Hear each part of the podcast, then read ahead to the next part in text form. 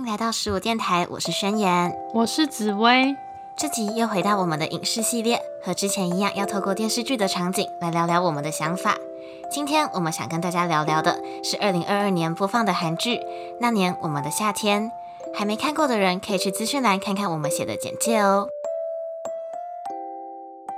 我们会选择《那年我们的夏天》作为第二季的第一部作品，是因为我跟紫薇在今年寒假看完之后都非常喜欢这部剧。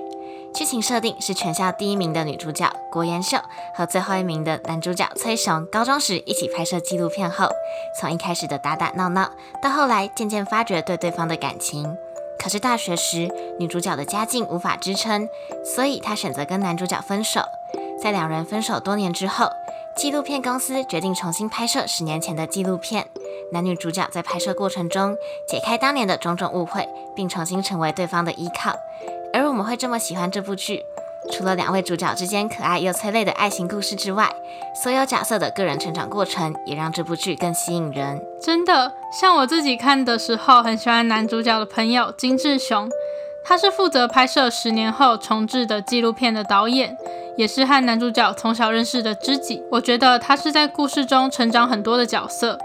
而且因为他温柔的个性，在看这部剧的时候很难不喜欢他，会一直期待他可以跟喜欢他的人有好的结局。我看的时候也很喜欢志雄，可是今天我们比较不会聊到配角间的剧情，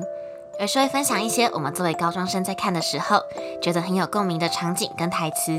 其实，在剧情前半段的时候，让我最印象深刻的场景跟男女主角之间的感情没有什么关系，而是志雄想要说服女主角重新拍摄纪录片的时候说的：“我们没办法透过这次拍摄给你什么，但我们能为你人生中的一段时间留下记录。”我好像可以理解为什么会对这个场景印象深刻，因为在志雄说这句话之前，女主角是非常不想拍纪录片的。虽然在讲完这句话，她还是没有答应啦。不过感觉他有点因为这句话而心动了，毕竟他高中时也拍摄过纪录片，而那些留下来的画面都成为他无法再重现的青春最宝贵的记录，所以或许女主角也很珍惜这些保存下来的青春碎片吧。没错，我想女主角在拍摄的当下一定觉得那些高中生活就只是平凡的日常，可是当她在十年后重新回顾，却忍不住觉得那些片段很有趣。这也让我觉得记录日常真的是很有意义的事情。就像我们平时会尽可能的拍照、拍影片、发文、写日记，用各式各样的方式记录生活。我觉得我们只要能紧紧抓住生活中许多一闪即逝的片段，当我们回顾时，我们一定也能有那种看着一部自己成长的纪录片的感觉。说纪录片是有点夸张啦，不过我也认同，我们不用特别想创造一些伟大的事情，只要记录下平时的生活。都可以累积成为对自己很有意义的碎片集。像我自己在看以前的日记和照片时，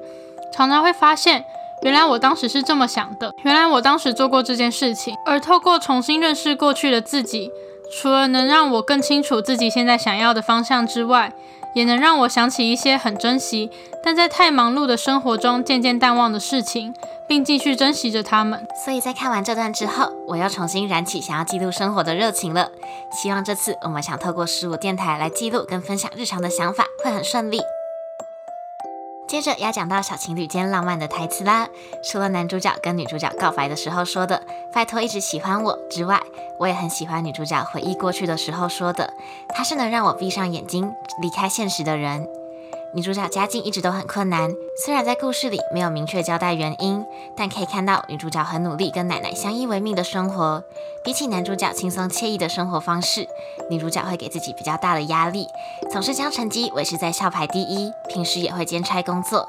但在跟男主角交往时，她能暂时放下现实生活中的种种困难，像她说的，闭上眼睛离开现实。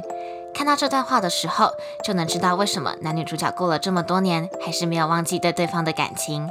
我想这段感情对女主角而言，应该是现实生活中的避风港吧。我也觉得女主角应该很向往在困难的生活里，能拥有一个暂时的出口。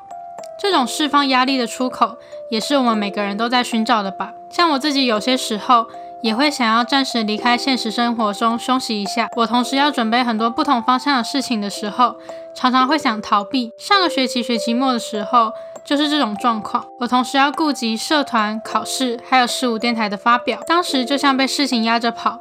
真的会感觉一切没有尽头。我自己是在原先预期可以做得很顺利的事情出现变数的时候，会特别有种想要逃跑、不想再继续做的感觉。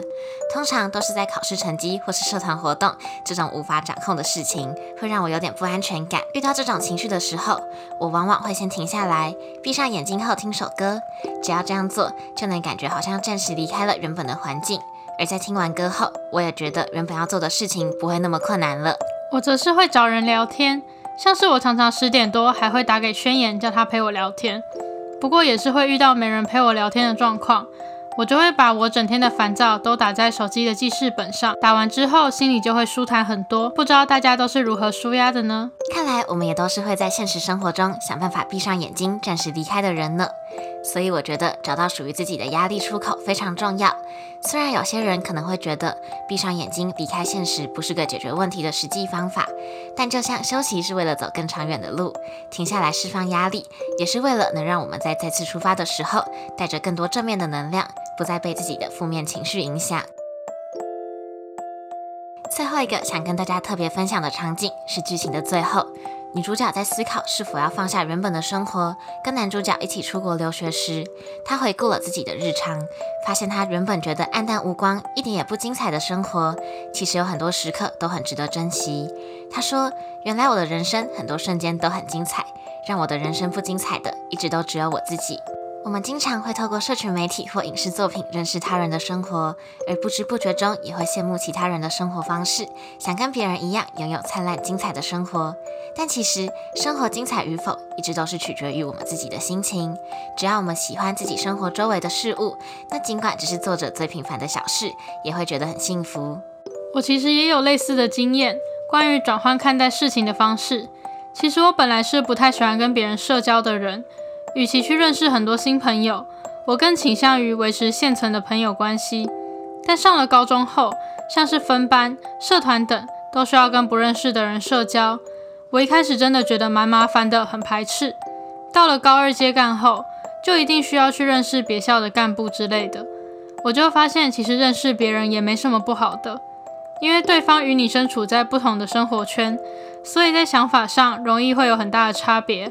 认识对方的过程中，也能听到很多新的想法。我觉得这样可以让自己的思考更宽广一点吧。而且大多数人的有趣之处，必须是跟他熟悉之后才会了解的。就像很多你以为很讨厌的事物一样，你以为的讨厌，说不定只是事物的片面而已。不妨下次可以尝试看看，说不定会有意外的收获呢。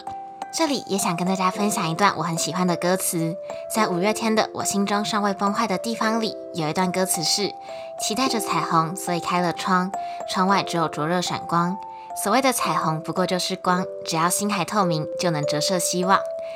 很多我们原先觉得不值一提，甚至不喜欢的事情，只要转换心态，就可以找到属于它的精彩。